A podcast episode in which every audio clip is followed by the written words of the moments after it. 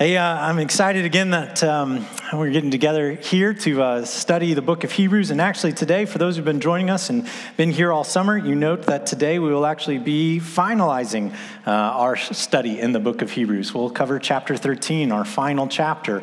Uh, and so that's an exciting thing as we kind of get to see where all this hard work and study is leaning up to in these final conclusions.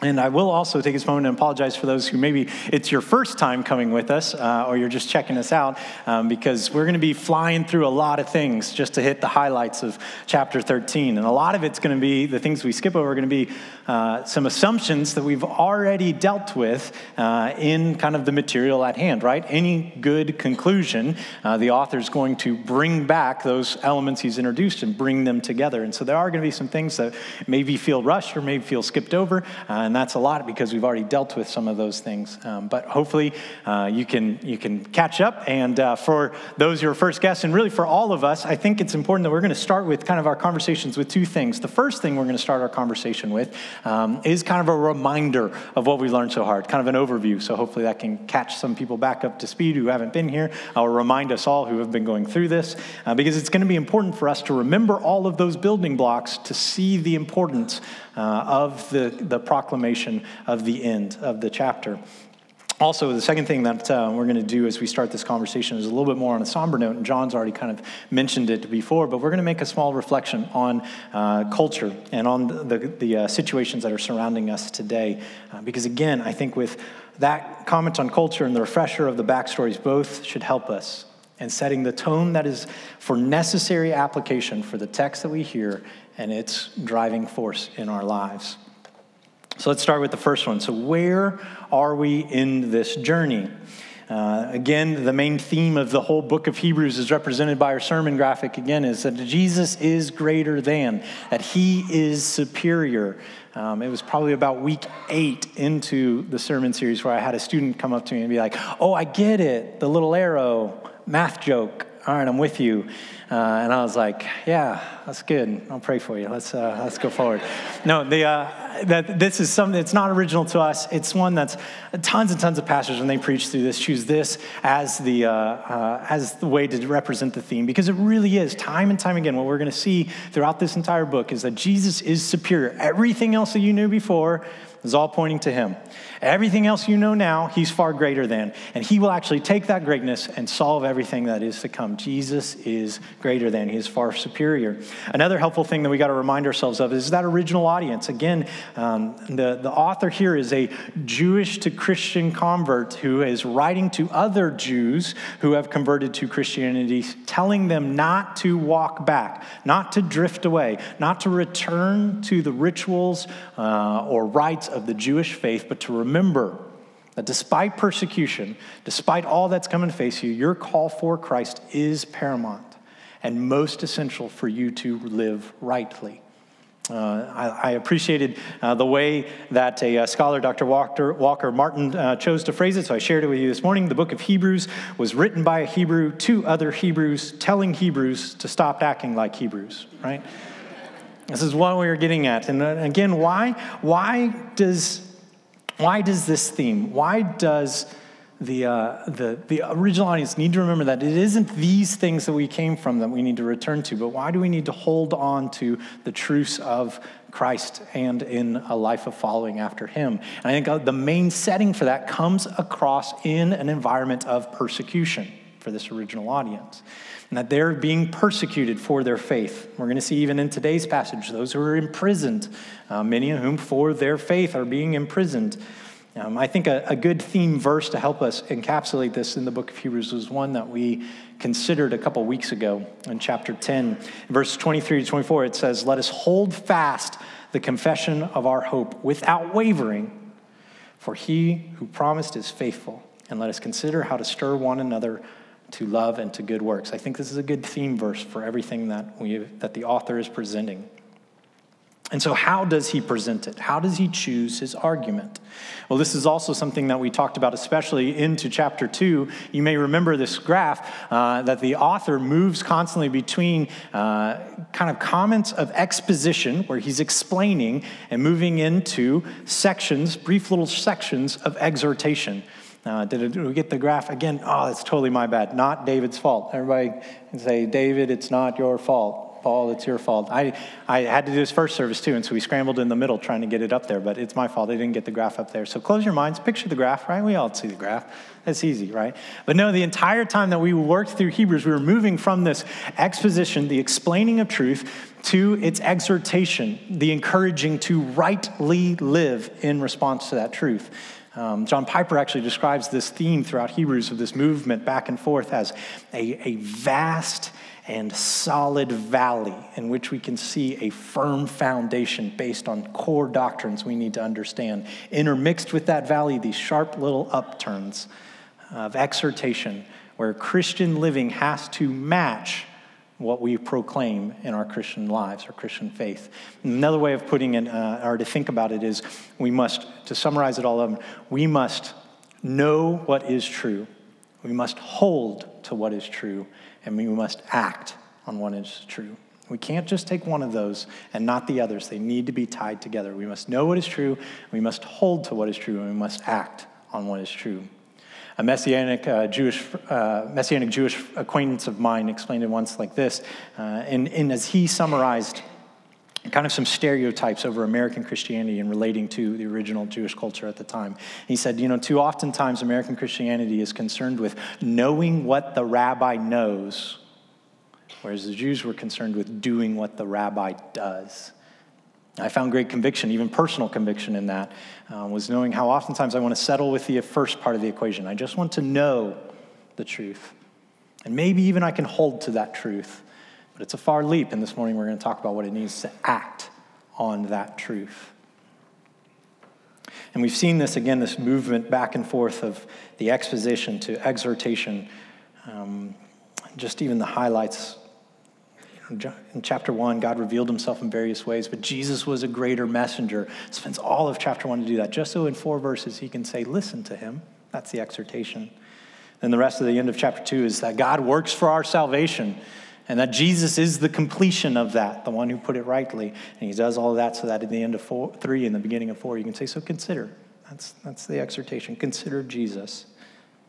Verses 4 and 5 walks through uh, what we'll touch on even a part of today how, how God used high priests and how Jesus was the ultimate, the fulfillment of the institution of high priest. And he stands as our high priest today. So, 5 and 6 was don't, don't apostate, don't turn away recognize him as your high priest and have that access he grants. Then we see the huge bulk in chapter six through seven, the biggest part of the exposition, where we get themes over and over of, of uh, how Jesus is better than Melchizedek, how Jesus is a better covenant, how Jesus' sacrifice was better than any other, thus the calling for the end of the temple sacrifices. All of that so that at the end of chapter 10, he can say, So have faith. Have faith. And then that's what we got into the exposition only a couple weeks ago, chapter 11, with the Hall of Faith or Hall of Fame. Let us look back onto those who've gone before us so that we can be encouraged. And then when he ends with what Dr. Wayne Broderick brought so faithfully to us last week in chapter 12, and what we will consider today is that end. So, what do we do with that faith? How do we know what is true? How do we hold to what is true? And how do we act on what is true?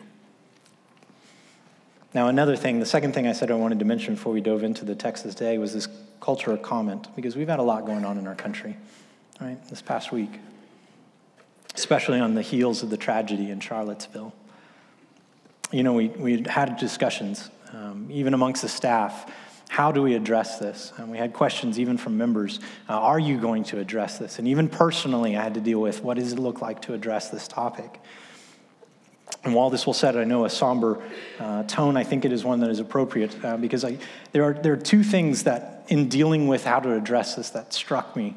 Um, and the first was, was one, just kind of the, the personal conviction of a shame that for so many churches and places that it takes such a, a grievous act before we finally proclaim and denounce evil for what evil is and truth for what truth is. And that's something that is a conviction, and I'll have to hold with it.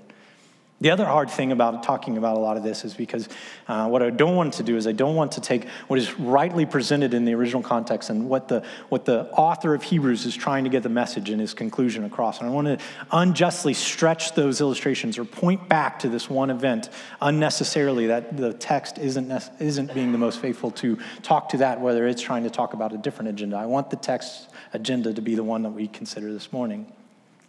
But I do think it's still worth mentioning. And it's still worth proclaiming. Because I think when we have a when we deal with this, one, with the acknowledgement of the proclamation of truth and calling out evil for what evil is, and then the second thing, following up when we are prepared to make such a proclamation, I think we also have to consider a warning about what making such a proclamation can lead to and the temptations that can come. Now, that second part isn't to undo the first part. I think the first part is paramount. But I think if we leave it at the first part alone, we could miss the second part. And I think the second part about how do we fit into the equation will prepare our hearts and our minds especially well to hear from Hebrews. Because again, make no mistake, whether it's white supremacy in Charlottesville, whether it's the terrorist attacks in Barcelona, whether it's police shootings across our country, whether it is abortion and eugenics practice to discriminate against the disabled or the elderly all of these things are a sin issue, they're a sin problem. And the only answer to a sin problem is a gospel solution. Amen? Amen? I think the only answer to a sin problem is a gospel solution. So let's do this. Let's acknowledge sin for what it is, and let's remember to not neglect our gospel response. So, yes, when we consider concepts in the the nonsense ideologies of the alt right movement and of racial superiority, of neo Nazism, of radical nationalism. We have to understand that these are evil, that they are deprived. They are horrendous acts based on an egregious sin. You know, for racism stands against a core concept of the Christian doctrine that we all understand that humanity is created to bear the image of God. And so when anybody takes a stance trying to lower or alter the right or privilege of one person to be a greater image bearer than another, or that dismissing one to not be an image bearer, then they are going against the Christian faith as we know it. They are, they are violating that, that core concept. I think this is why so many Christians are rightly outraged. And I honestly, honestly think this is why the vast majority, whether they're Christian or not, respond and look at this situation with outrage as well, because that echo of truth lies within all of us. God created us to bear his image. And so to go against that is wrong and especially those who take that message and try to claim Christ within it and point to it as a part of the gospel, then that is heresy. And their just reward will be found in judgment with their Father. But I don't think we can just sit at that one concept alone.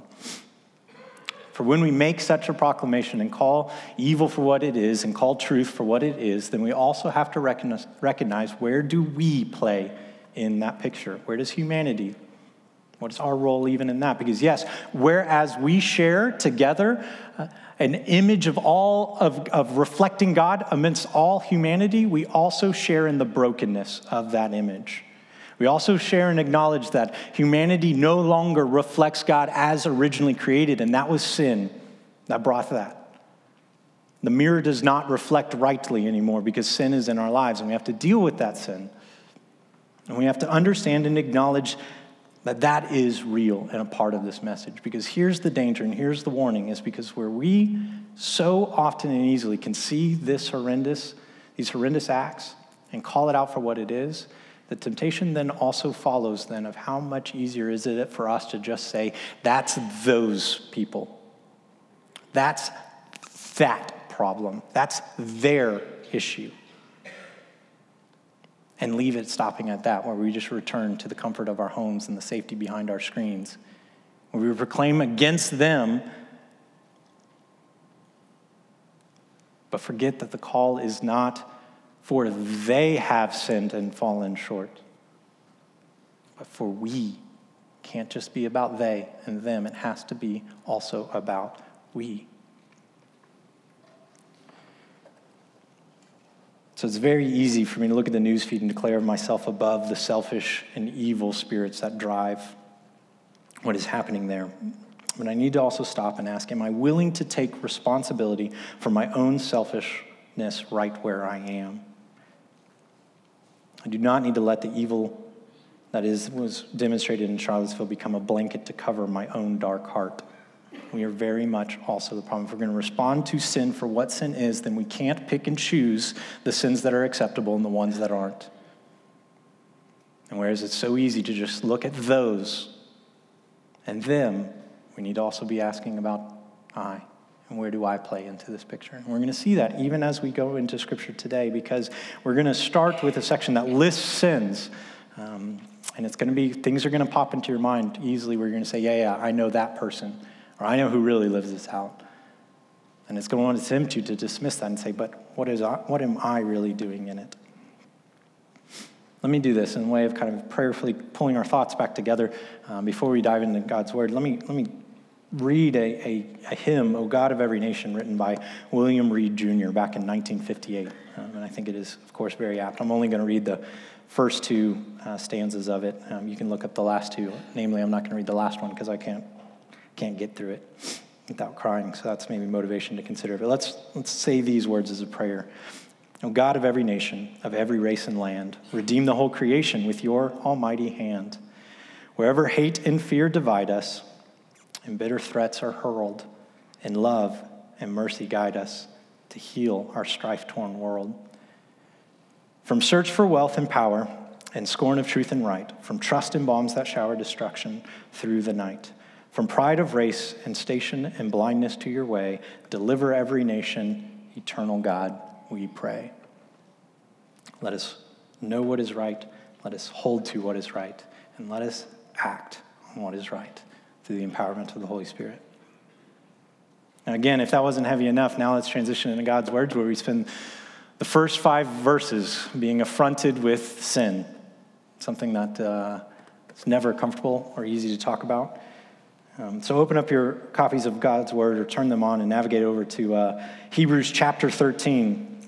The, the, section we're going to talk about today, verses 1 um, through about 19, actually exists kind of in two different parts that probably the original audience saw again because it starts with 1 through 6, which is these moral directions. And then it moves from after establishing these moral directions into kind of these religious instructions. This is very familiar to the audience because this is the way the Mosaic law was structured. Um, and so let's do that. Let us, let us look and remember first the importance of knowing our own moral instructions, our own moral plight in this equation before we can see rightly the religious instructions and answer to the call. Uh, look down in verse 1. Let brotherly love continue. Do not neglect to show hospitality to strangers, for thereby some have entertained angels unawares. Remember those who are in prison, as though in prison with them and those who are mistreated, since you are also in the body. Let marriage be held in honor among all, and let the marriage bed be undefiled. For God will judge the sexually immoral and the adulterous. Keep your life free from the love of money, and be content with what you have, for he has said, I will never leave you nor forsake you. So we can confidently say, The Lord is my helper. I will not fear. What can man do to me. These are the very words of our Lord.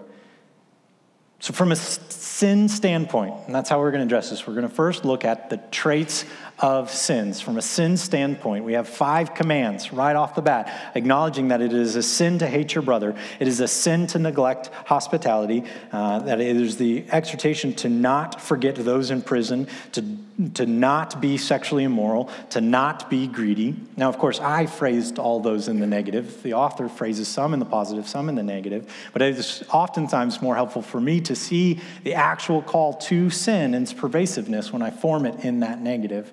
That the failure to do the good call is also just as much as the failings that come from choosing the wrong.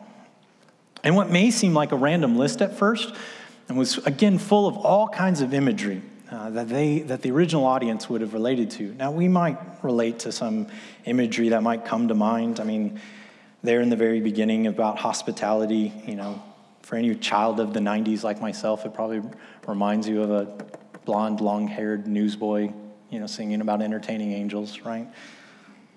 But they, they wouldn't have seen that. They, would have, they couldn't have read that and not missed uh, Jesus' teaching in Matthew and then the reflection uh, on Genesis chapter 18, where Abraham showed hospitality and was entertaining those angels unaware, messengers of God. It's kind of a cool thing to even think about of all the different ways that we can, knowing that angels in the word, the root of the word, word really means messengers. Anytime we show hospitality to messengers, we're showing hospitality potentially to angels. Kind of a cool thing.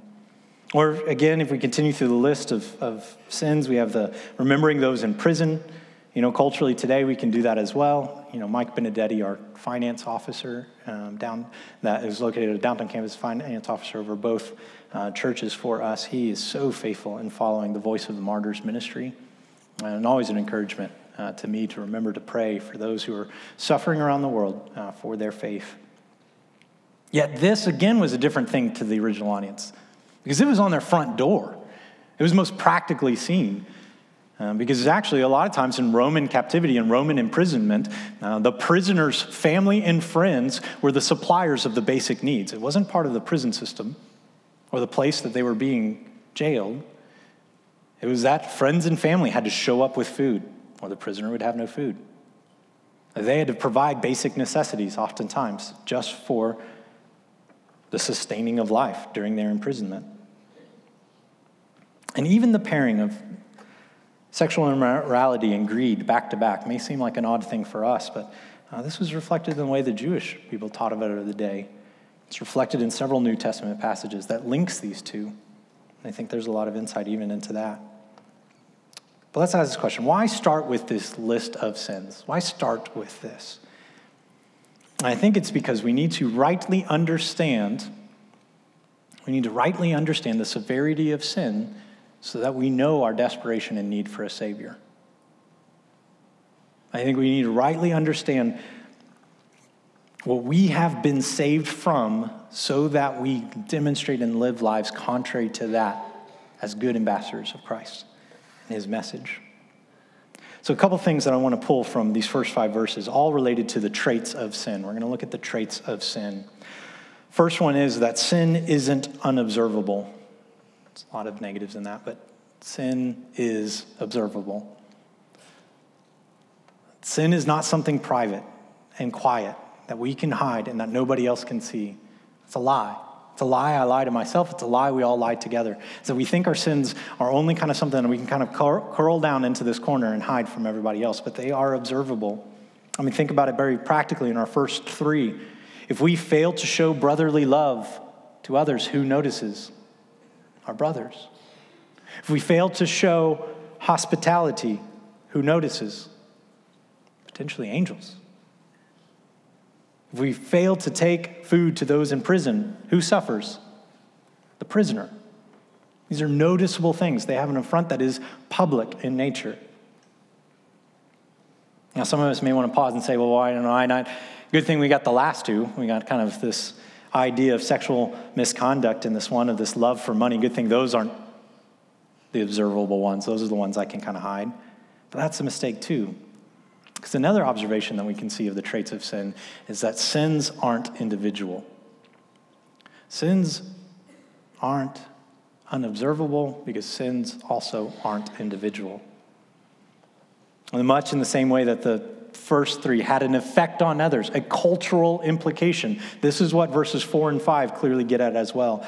Specifically in, in verse four, when it speaks of the marriage bed needing to be held in honor by all for a lot of my life, even as single, I thought that, yeah, yeah, this is something for later. So, students, when you think, oh, yeah, I don't have to think about this because it's, I'm not married yet. No, no, no. Marriage bed needs to be held in higher by all.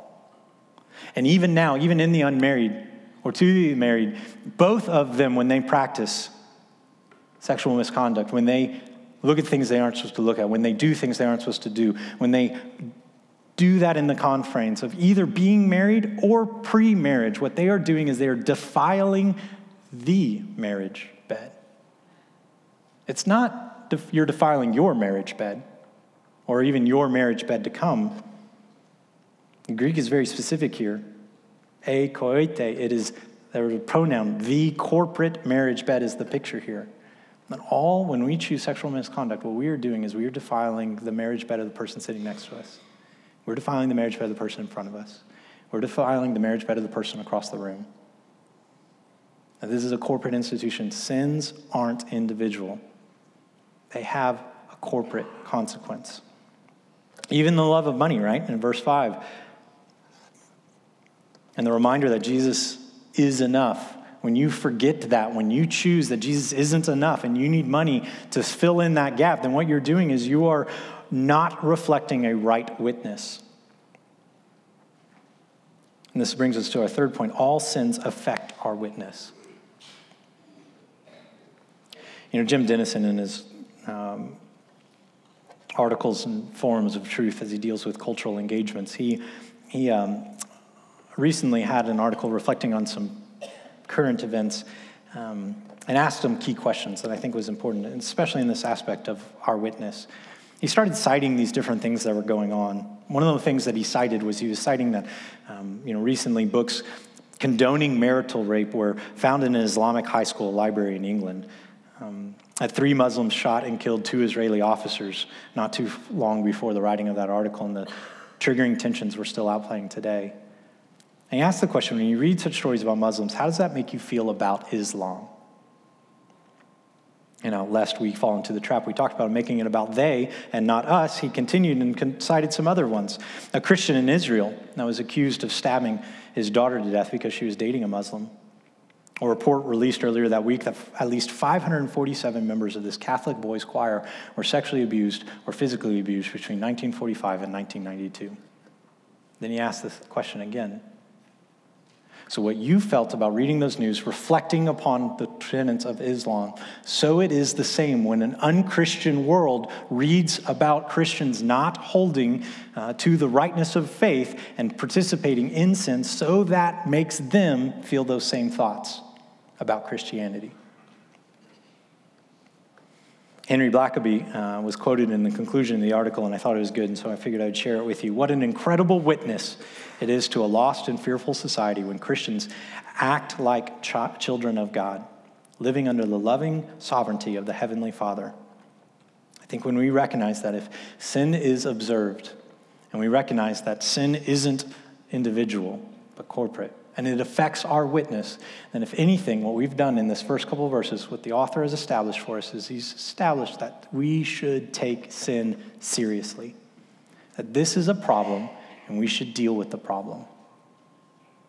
So now, what the, what the author moves through, and what we were going to continue to move through in the rest of this, is looking now not just at the traits of sin, but now at the solution to sin.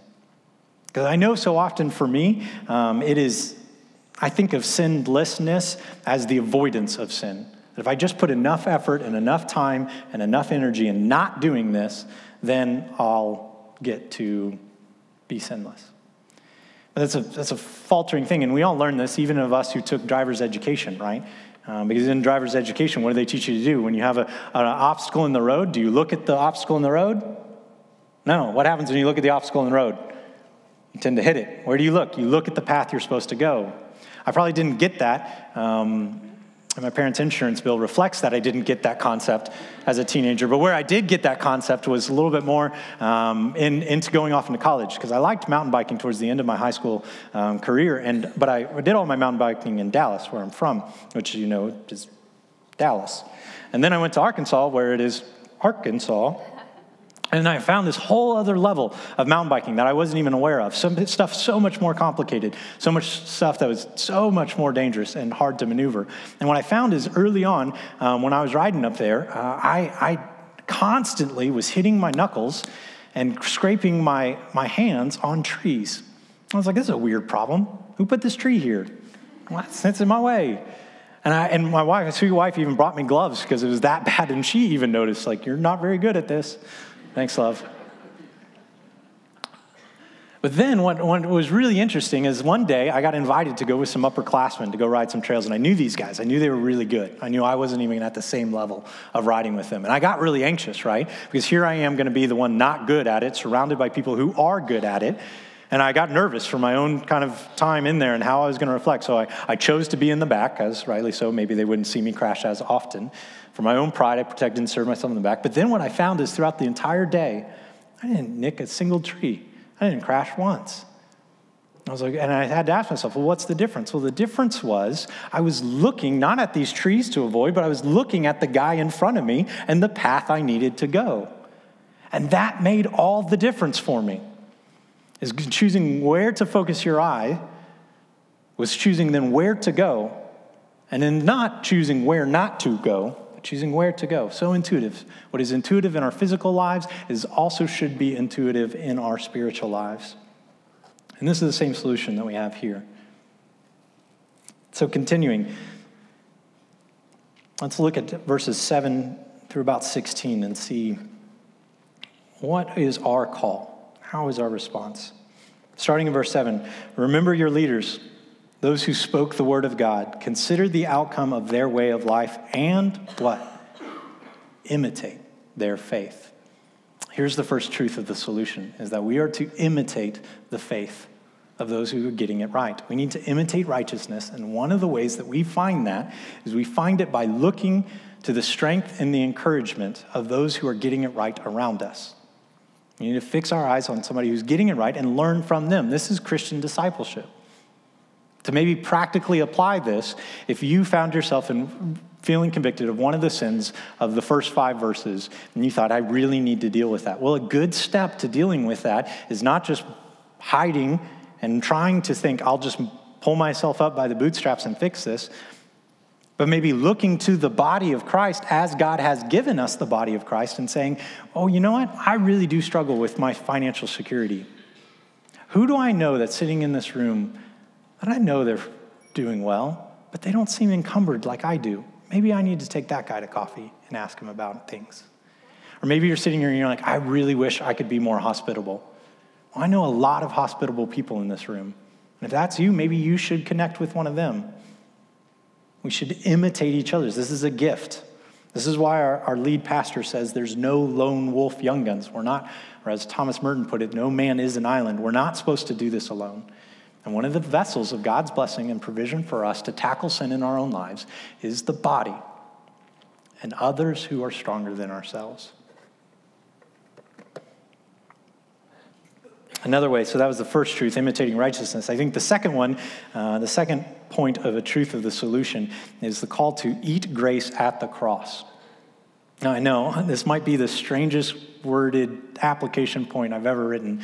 Uh, and, and forgive me, but I'm trying to draw upon even what the author is saying. And there's, again, some arguments here that he's already touched on. Um, but in answering that question, well, where do you find that, or what does that really even mean? Look down at verse 9 when it says, Do not be led away by diverse and strange teachings, for it is good for the heart to be strengthened by grace, not foods, which have not benefited those devoted to them.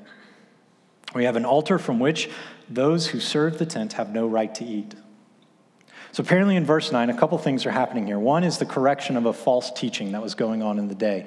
It was prominent, even in a Greek society, that there were certain foods that you would feed yourself that would give you a certain level of godliness. By the eating of some and the aversions of others, you attain godliness. And this was actually reflected also rightly into the Jewish faith, right? that they knew the participation of the law meant they did not eat things. They knew that the participation in the old covenant even meant that they did eat things, even things upon the altar, right? We got that from uh, even when they would take, partake in the peace offering. And so there was this Jewish teaching that was there that said, by what we eat, we enter into right communion with God. The problem is, is when you see the food as the source for the grace, then you've missed the picture. And that's what he is reminding here. He's saying, Do not be led astray by these false teachings. The heart is not strengthened by food, but by grace. In which, where do we have that grace? At the altar. And where is the altar? The foot of the cross. So I'd ask you in this in response, are you spiritually starving yourself? Or are you finding where God is moving and saying, Yes, I'll go and I'll be a part of that, thus feeding yourself? Are you going to choose to partake of grace in the cross? And then the last thing is the author continues to use this imagery, tying together the food, the altar, the cross, and the sacrifice. A lot of this is reminiscent to, again, chapter 10, things we've already talked about and studied. He continues in verse 11 by saying, For the bodies of those animals whose blood is brought into the holy places by the high priest as a sacrifice for sins are burned outside the camp. So Jesus also suffered outside the gate in order to sanctify the people through his own blood. Therefore, let us go with him outside the camp and bear the reproach he endured. This is the final third point of the truth of sin is that we must allow suffering to squash our sins. The main call is to bear this approach as he has done it. This is reminiscent of Jesus saying, Take up your cross daily. This is why James, in his first chapter of his books, in verse 12, can say this about trials Blessed is the man who remains steadfast under trial, for when he has stood the test, he will receive the crown of life which God has promised to those who love him. May we not, may our prayer this morning, may we not be Christians who, at the sight of suffering, choose the contentment and the self satisfaction that the world offers in fear of choosing suffering. But may we rightly see as even John read from Philippians, as we rightly see Christ and his suffering as an extension of grace in himself to the world, may we participate in that so that sin is squelched and that so we are a better reflection and ministers of that grace to the world, pointing and reflecting back to Christ. You know, and I do think that there is a little bit of a a little bit of a where suffering kind of proves or is kind of the, the sign or the proving ground for your devotion, right? To the level of pain and endurance you're going to do oftentimes reflects the level of devotion. It's a little bit graphic, but if you don't see it clearly, then uh, uh, here's an example just ask any dancer, right? Any ballerina. There's a level of suffering that proves our devotion. And so may we be Christians who rightly reflect a devotion to Christ even with suffering, and may that be the witness to the world. So, in conclusion, pulling it all together, let's remember the severity of sin, that it's observable, that it's not individual, that it, it affects our witness. And let us take that severity, take that truth, hold fast to the truth that really we, we don't find sinlessness by avoiding sins in our own merit, but rather let us act on that truth, being desperate for the Holy Spirit to convict our lives and to show us how we can imitate others how we can partake of the grace and extend the grace of the cross to others, and how we can participate even in things like his suffering for his glory and for the squelching of sin in our lives. And so that's, I think, our final call. And as we move into a time of invitation, as John comes back up and leads us here in a minute, may we, may you spend time even now reflecting upon God's word this morning and responding in the way that you see fit. Maybe it is the conviction that you need to find somebody who's doing this better and you need to go and you need to learn from them. Maybe it is that you really aren't taking sin seriously and you need to get this out. Maybe you need to be convicted of your witness to a point that is, causes you to desperation on Christ's provision in your life, to live the life He wants to give, which is a life abundant. Or maybe you're sitting in this room and you said, you know what, I don't know if I've ever accepted that first gift. I don't know if I get to put away sinlessness because I've never asked for a Savior to take away that sin. Then maybe today is the day of salvation. Or maybe you have uh, talked to Lance or, or, one of the other on the team and said, you know what, I really want to uh, come together with this broken, dysfunctional family and bodies of believers and do this whole figuring out, following Christ and not choosing sin with not alone, but with some others. And if you want to come and profess that and join the church, then we can invite that at this time. But whatever it is, and whatever is your response, why don't you do the diligence with God?